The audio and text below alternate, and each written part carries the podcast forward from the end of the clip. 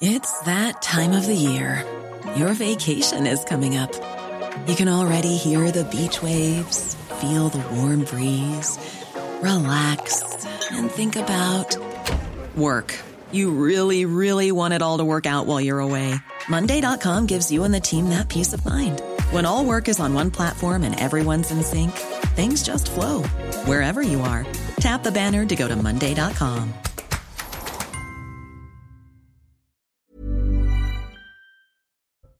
Le sort des mineurs isolés arrivés vendredi à Toulon à bord de l'Océan Viking. Logés dans un hôtel, ils sont 44 pris en charge par l'aide sociale à l'enfance. À partir de ce lundi, ils devront justifier de leur âge. Les précisions à suivre. En réaction aux tensions avec l'Italie liées à l'Océan Viking, Gérald Darmanin renforce les contrôles à la frontière. À Menton, point de passage pour les migrants, des forces de l'ordre supplémentaires déployées. D'autres régions également concernées, on le verra. À Lille, le début de l'enquête pour mise en danger de la vie d'autrui après l'effondrement de deux immeubles. Le ministre du Logement attendu sur place ce lundi matin. Après la découverte d'un corps d'un homme dans les décombres dans la nuit de samedi à dimanche, le quartier reste toujours bloqué. Et puis bientôt la fin du coup de pouce de 30 centimes à la pompe. La ristourne du gouvernement sur les carburants ne sera plus que de 10 centimes, et ce, dès mercredi. Les automobilistes ont profité du week-end pour faire le plein. Reportage dans cette édition.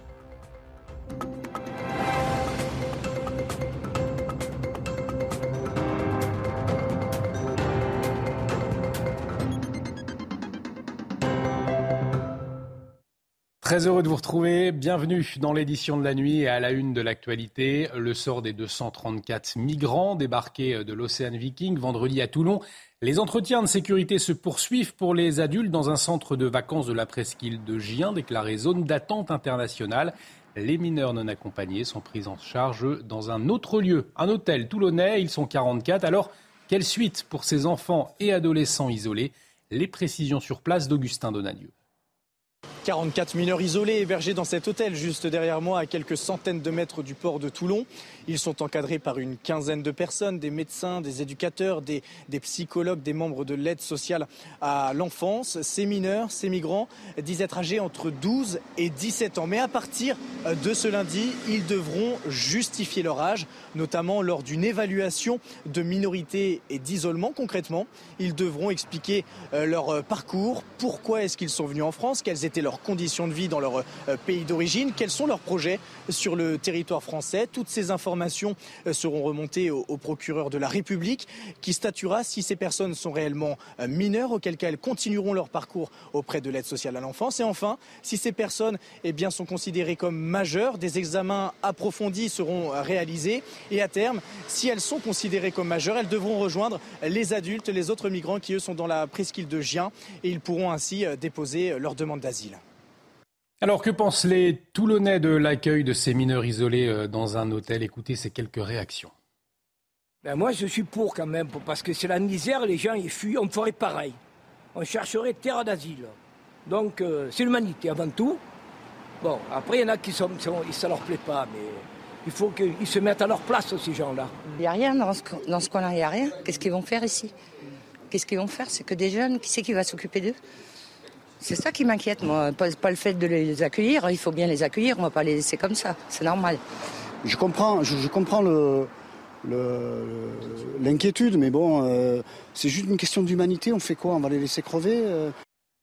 En tout cas, le débarquement de l'Océan Viking provoque des tensions avec l'Italie. La France a demandé à l'Europe de se prononcer très rapidement sur les suites à donner au refus italien d'accueillir le navire. Catherine Colonna, la ministre des Affaires étrangères, parle, elle, d'une décision italienne choquante et annonce dans les colonnes du Parisien qu'il y aura des conséquences.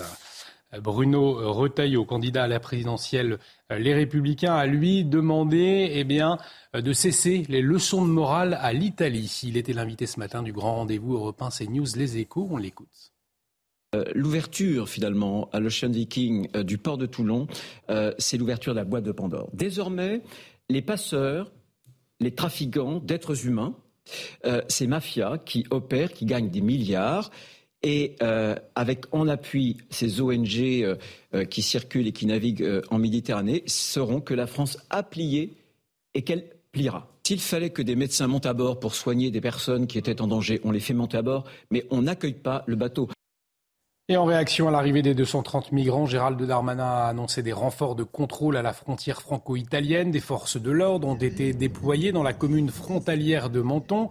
Nos équipes étaient sur place. Reportage de Solène Boulan, Charles Pousseau et Régine Delfour. À la frontière franco-italienne, dans la ville de Menton, environ 500 forces de l'ordre supplémentaires patrouillent afin de renforcer les contrôles aux frontières. Objectif, lutter contre l'immigration illégale, l'accès entre Menton en France et la ville de Ventimille en Italie restant très empruntée par les migrants, comme le constatent les habitants de Menton. J'allais même plus faire mes courses à Ventimille parce qu'on avait un peu peur quand on faisait les courses.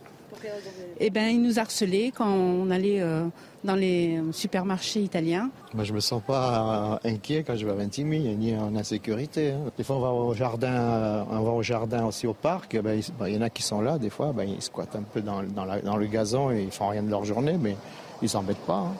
Non, jamais de problème. Même si leur situation, bah, c'est malheureux. Moi, des fois, je leur donne de l'eau, tout ça, mais voilà, il faut, il faut, ils demandent à ce qu'ils montent dans les voitures, tout ça. Il faut, il faut dire non. Il faut juste leur passer de l'eau ou à manger et, ça suffit, je pense. Les contrôles ont aussi été renforcés à la gare de Menton et dans les trains entre Vintimille et Nice. D'autres contrôles ont été réactivés en montagne, notamment dans la vallée de la Roya, point de passage connu pour les migrants venant d'Italie. Et d'autres régions également concernées par ce renfort de contrôle. C'est le cas en Savoie, dans la commune de Modane, où se trouve Régine Delfour.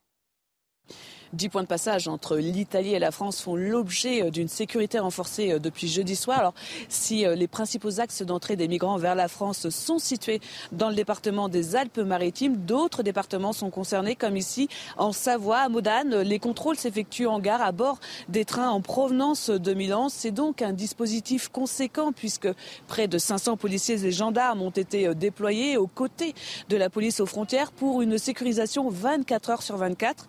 Vendredi 211 personnes ont été interpellées et redirigées massivement vers l'Italie, soit le double que d'ordinaire. Les flux de migrants, euh, question également problématique dans le nord de la France. Voyez ces images filmées samedi matin à Gravelines, c'est près de Dunkerque. Euh, vous le voyez, des migrants caillassent des policiers qui tentent d'empêcher des traversées clandestines vers le Royaume-Uni. En effet, les assaillants munis de gilets de sauvetage. Et toujours ce samedi, la préfecture de la Manche a annoncé avoir secouru 142 migrants au large de Pas-de-Calais. Trois sauvetages en mer ont été effectués. Alors qu'au Royaume-Uni, le ministère britannique de la Défense a publié des chiffres ce dimanche. Ils sont 40 000 à avoir traversé la Manche cette année, un record. En 2021, plus de 28 500 migrants avaient rejoint l'Angleterre par la mer. Dans l'actualité également, cette professeure de Montauban placée sous surveillance policière après une remarque à une élève qui portait une abaya, ces vêtements traditionnels des pays musulmans. Le récit des faits avec Mathieu Devez et Yael Benamou. La scène se déroule le 23 septembre dernier dans un lycée de Montauban. Une élève arrive en classe avec une abaya, une robe traditionnelle dans les pays musulmans. Sa professeure l'interpelle. La prof, elle a dit euh, Mais qu'est-ce que c'est que cette robe de chambre en faisant allusion à ma abaya Qu'on était moche dans ces tenues. Mais elle répétait sans cesse que c'était une tenue islamiste. Je connais les lois et les valeurs de ce pays, je les ai toujours respectées. Et euh, je, lui ai bien expliqué pardon, que c'est ce que je faisais. En fait, je respectais toujours les, les lois en fait en mettant cette euh, abaya. Elle a dit bien évidemment euh, que parce que la France n'a pas les couilles de dire que c'est une tenue islamiste. Elle a dit ça mot pour mot. L'échange est filmé par la jeune fille à l'insu de l'enseignante, puis diffusé sur les réseaux sociaux. Depuis, les forces de l'ordre patrouillent régulièrement aux abords de l'établissement. L'incident est loin d'étonner une autre enseignante du même lycée. Elle signale depuis des années des faits similaires. L'attentat avec Mohamed nous avons euh, eu des tags Je suis Mera au sein de, l'établissement. Dans des prestations orales, euh, nous avons vu euh, l'émergence d'un discours victimaire et ça permet justement de, poser le pour d'un discours identitaire qui aujourd'hui est parfaitement décomplexé et parfaitement assumé. Notre hiérarchie a conscience de ce qui se passe mais ne mesure pas euh, l'impact que cela a à avoir, puisque nous autres enseignants, nous sommes en première ligne, nous, avons ça à gérer euh, au sein de nos classes, sur nos bancs, et cette idéologie islamiste intégriste terroriste euh, est en train de ramper, de s'installer, de s'ancrer durablement, méthodiquement au sein de l'école républicaine. Selon cette professeure, la situation est grave et loin d'être propre à son établissement. Sept ans, jour pour jour après les attentats du 13 novembre 2015, des commémorations ont eu lieu ce dimanche à Paris, des hommages devant les terrasses des bars visés par les terroristes et devant le Bataclan notamment, des cérémonies sous le signe de la sobriété sans prise de parole et une douleur toujours très vive pour les rescapés. Écoutez ce témoignage de Sophie Parra, elle était au, Bataclan le soir de l'attentat. Pense qu'on y est toujours, euh, on y est toujours un petit peu. Euh, c'est difficile, surtout après l'année qui vient de s'écouler, euh, d'en sortir. le, je pense que le principe, c'est vraiment d'essayer de s'attacher, de s'accrocher à tout ce qui est positif, tout ce qui peut nous arriver de bien dans la vie pour pour essayer de, laisser ça, de laisser ça derrière nous au maximum. À Lille, début de l'enquête pour mise en danger de la vie d'autrui après l'effondrement de deux immeubles. Le ministre du Logement, Olivier Klein, a attendu euh, sur place ce lundi matin, alors que le corps d'un homme, un médecin, a été découvert dans les décombres dans la nuit de samedi à dimanche. Le quartier est toujours bloqué. Les précisions sur place de Kinson. Derrière moi, un périmètre d'une centaine de mètres hein, autour des décombres est toujours euh, interdit euh, d'accès. La scène de l'effondrement est désormais euh, figée hein, pour les besoins de l'enquête ouverte pour mise en danger de la vie d'autrui et pour homicide involontaire. Il s'agira notamment de déterminer les causes de ce drame, notamment s'il y a eu des négligences dans l'entretien des deux bâtiments effondrés. Le ministre délégué au logement, Olivier Klein, doit se rendre ce lundi matin à Lille pour échanger avec les experts et les secours. Ce dimanche matin, des experts se sont rendus ici euh, euh, sur place pour contrôler les bâtiments voisins, pour vérifier justement la stabilité euh, de la structure. L'enquête démarre à peine et pourrait durer plusieurs jours, voire plusieurs semaines. Certains riverains ont été évacués jusqu'à nouvel ordre. Et puis selon la maire de Lille, Martine Aubry, un arrêté de péril imminent avait été pris hein, pour un des deux immeubles effondrés, mais en s'écroulant samedi, il a entraîné dans sa chute l'immeuble mitoyen. On l'entendait à l'instant, des experts judiciaires vérifiait ce dimanche matin l'état des bâtiments aux alentours. Alors sur place, les riverains demeurent dans l'incertitude. Thomas Chama, Kinson et Dorine Jorias. Au lendemain de l'effondrement de deux immeubles à Lille, des experts judiciaires visitent les bâtiments adjacents pour vérifier leur stabilité. Après avoir remporté quelques affaires, les riverains doivent évacuer la zone. Certains redoutent d'ores et déjà que leur appartement ne soit lui aussi fragilisé.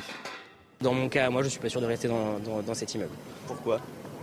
Parce que vétuste et un cas comme ça, euh, on n'a pas envie que ça nous arrive non plus à nous. Et comme je disais avant, tout est vétuste. Ça fait plusieurs fois qu'on remonte le problème justement à nos propriétaires qui ne font pas grand-chose. Le nôtre, il n'est pas vétuste, mais il y a beaucoup d'immeubles de la rue qui le sont. Donc du coup, il y en a qui menacent de s'effondrer.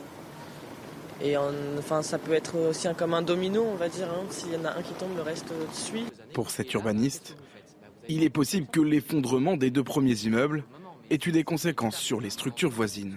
On peut le penser, mais rien ne le démontre pour le moment. Là encore, l'enquête le montrera. Mais ce qui est certain, c'est que vous l'avez remarqué, l'immeuble s'est effondré en n'entraînant pas dans sa chute les autres immeubles. Donc il n'y a pas une solidarité entre les différents bâtiments. Il n'y a pas une poutre, par exemple, traversante qui liait les trois euh, bâtiments euh, euh, collatéraux voisins. Donc on peut le penser, mais là encore, on ne peut pas le démontrer. Il faut, il faut attendre les résultats de l'enquête.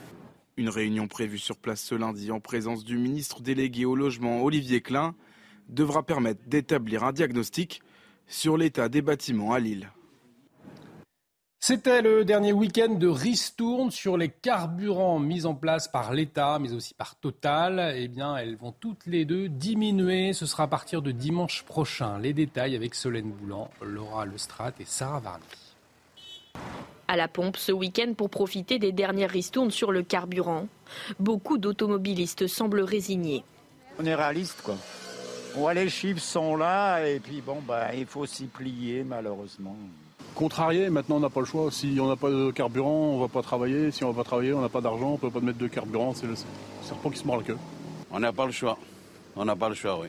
On est obligé de subir, on subit. À partir de mercredi, la remise de l'État sur le litre de samplon ou de gasoil va passer de 30 à 10 centimes par litre. Même chose dans les stations totales où la ristourne sera quant à elle divisée par deux, passant de 20 à 10 centimes. Cette remise cumulée de 50 centimes devait initialement baisser le 2 novembre dernier, mais face aux mouvements sociaux dans les raffineries, le gouvernement et le groupe Total ont opté pour une prolongation de deux semaines supplémentaires. La ristourne gouvernementale devrait disparaître le 31 décembre prochain pour être remplacée par une aide plus ciblée qui prendra la forme d'une indemnité. Au total, sur l'année 2022, elle aura coûté 7,5 milliards d'euros à l'État. L'actualité internationale marquée par un attentat en Turquie à Istanbul ce dimanche. On dénombre 6 morts et au moins 81 blessés. Selon les autorités locales, c'est une femme kamikaze qui est à l'origine de l'explosion. Elle a eu lieu dans un quartier très fréquenté, Istanbul, qui avait déjà euh, fait l'objet de plusieurs attentats en 2016 et en 2017. Et puis en Ukraine, après le départ de la ville de Kherson, les troupes russes auraient laissé les mêmes atrocités que dans d'autres régions du pays. Une affirmation ce dimanche soir du président ukrainien. Il promet que justice sera faite. On écoute Volodymyr Zelensky. Les enquêteurs ont déjà documenté plus de 400 crimes de guerre russes. Des corps de civils et de militaires ont été retrouvés. Dans la région de Kherson, l'armée russe a laissé derrière elle la même sauvagerie que dans d'autres régions de notre pays. Nous trouverons et traduirons en justice tous les meurtriers, sans aucun doute. Qui sera le 8 milliardième terrien Selon euh, l'ONU, ce cap devrait être franchi d'ici mardi, un niveau jamais atteint dans notre histoire. Les explications de Solène Boulan. C'est un cap symbolique attendu pour mardi prochain. Selon les estimations de l'ONU, la Terre va officiellement dépasser les 8 milliards d'habitants, avec un pic démographique attendu en 2080. Le secrétaire général des Nations Unies, Antonio Guterres, l'a annoncé sur Twitter. Alors que la population mondiale atteint les 8 milliards, notre famille humaine est de plus en plus divisée. À l'origine de cette croissance démographique, l'augmentation de l'espérance de vie et la baisse de la mortalité infantile et maternelle. Les progrès euh, hygiéniques, médicaux, euh, pharmaceutiques ont permis une augmentation considérable de l'espérance de vie euh, se sont ajoutés évidemment les progrès en matière euh, alimentaire et de distribution de l'alimentation, sans oublier la baisse de la pénibilité du travail. Si certains s'inquiètent d'un monde surpeuplé aux ressources insuffisantes pour vivre, une majorité d'experts préconise une meilleure gestion des comportements. Tout dépend de la façon dont euh, seront gérées les, les, années futures, sachant qu'il faut toujours rappeler qu'une ressource n'existe euh, qu'à partir du moment euh, où on sait euh, l'utiliser. Selon les projections de l'ONU, le pic des 10 milliards d'habitants pourrait être atteint aux environs de 2080. Et tout de suite, les sports avec du football et les résultats de la Ligue 1. Et pour la dernière journée de Ligue 1 avant le mondial, Marseille s'impose face à Monaco. Stade Louis II, l'OM qui ouvre le score avec Alexis Sanchez. Euh, sur un magnifique enroulé du droit 1-0. Euh, Wissam Ben Yedder égalise sur penalty. Vous le voyez avant la pause. À la 72e, Monaco prend l'avantage grâce à Kevin Volland sur une passe décisive de Golovin 2-1. Et puis égalisation marseillaise dans les dix dernières minutes, signé Jordan Vertou. L'OM arrache finalement la victoire dans les arrêts de jeu sur euh, coup de pied arrêté. Score final 3-2. Et plus tôt euh, dans la journée, le PSG recevait la JOCR. Les Parisiens se sont largement imposés 5 à 0 après un bon travail de Lionel Messi et Nuno Mendes. Kylian Mbappé ouvre le score. Ah, c'est à la 11e minute. Le break est venu à la 51e avec une tête croisée de Carlos Soler sur un centre de Mendes. Six minutes plus tard, Ashraf Hakimi, servi dans la profondeur par Solaire, s'emmène le ballon dans la surface et marque du droit 3 buts à 0 à la 80e. Hugo Ekitike sert Renato Sanchez qui la met au fond à l'aide du poteau 4-0. Ekitike débloque son compteur avec le PSG en inscrivant le dernier but. Et dans les autres rencontres de la journée, Brest s'impose pour la première fois à domicile 2-1 contre 3. De son côté, Strasbourg arrache le nul un partout face à Lorient. Les Canaries concèdent le nul contre Ajaccio au stade de la Beaujoire de 2. Match nul aussi entre Montpellier et Reims, un partout. Enfin, Lille s'impose d'un petit but contre Angers 1 à 0. Un coup d'œil maintenant sur le classement avant la trêve pour le mondial qui démarre, je vous le rappelle, le week-end prochain. Le PSG, toujours invaincu, conforte sa place de leader avec 5 points d'avance sur Lens. Rennes, vainqueur contre Toulouse ce samedi, pointe à la troisième place dans le bas du classement. Angers, avec 6 défaites consécutives, fait figure de lanterne rouge.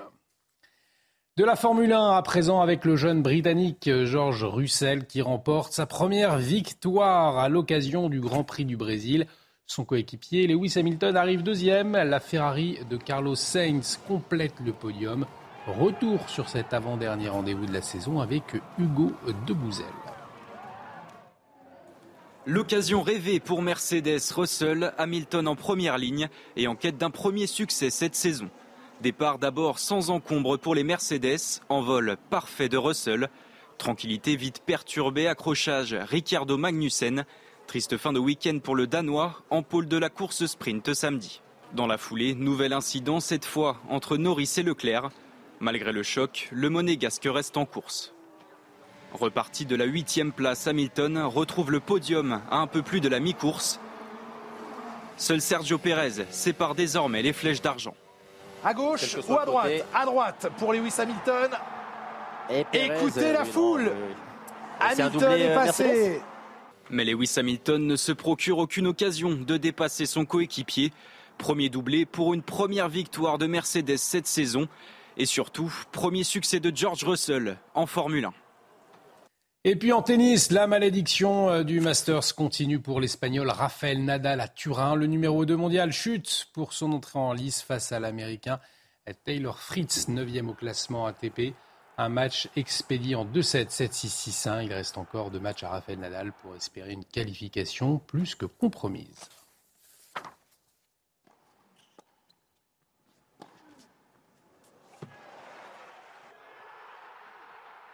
Et restez avec nous sur CNews dans un instant. On revient sur le sort des mineurs isolés arrivés en France vendredi à Toulon. Ils étaient à bord de l'Océan Viking. Les précisions dans un instant.